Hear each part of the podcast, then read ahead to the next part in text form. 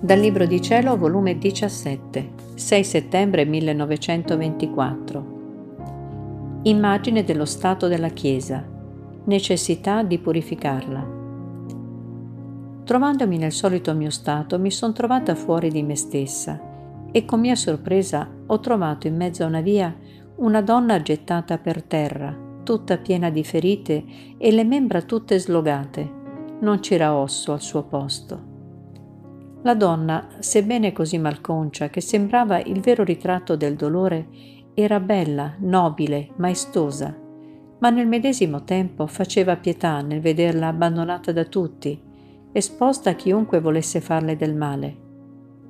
Onde, mossa io a compassione, guardavo d'intorno se ci fosse qualcuno che mi aiutasse ad alzarla da terra, per portarla in un luogo sicuro.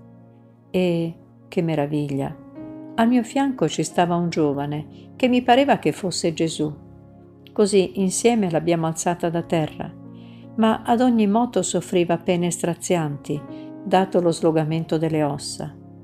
Così pian piano l'abbiamo trasportata dentro d'un palazzo, sopra ad un lettino, e insieme con Gesù, che pareva che tanto amava questa donna, che voleva darle la propria vita per salvarla e darle la santità, prendevamo in mano le membra slogate per metterle a posto.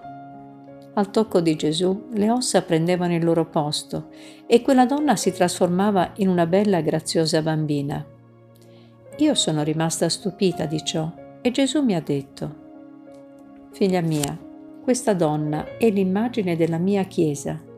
Lei è sempre nobile, piena di maestà e santa, perché la sua origine è dal Figlio del Padre Celeste ma in che stato doloroso l'hanno ridotta le membra a lei incorporate. Non contenti di vivere santi al par di lei, l'hanno trasportata in mezzo alla strada, esponendola al freddo, alle beffe, alle battiture, e i suoi stessi figli, come membra slogate, vivendo in mezzo alla strada, si son dati ad ogni specie di vizi.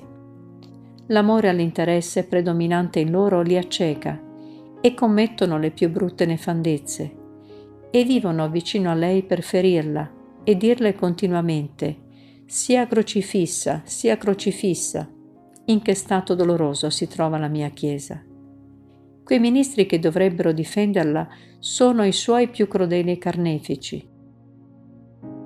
Ma per rinascere è necessaria la distruzione di queste membra e incorporarle membra innocenti, disinteressate, che, vivendo queste al par di lei, ella ritorni bella e graziosa bambina, quale io la costituì, senza malizia, più che semplice bambina, per crescere forte e santa. Ecco la necessita che i nemici muovano battaglia, per purgarsi le membra infette. Tu prega e soffri, affinché il tutto ridondi alla gloria mia. Detto ciò, mi son trovata in me stessa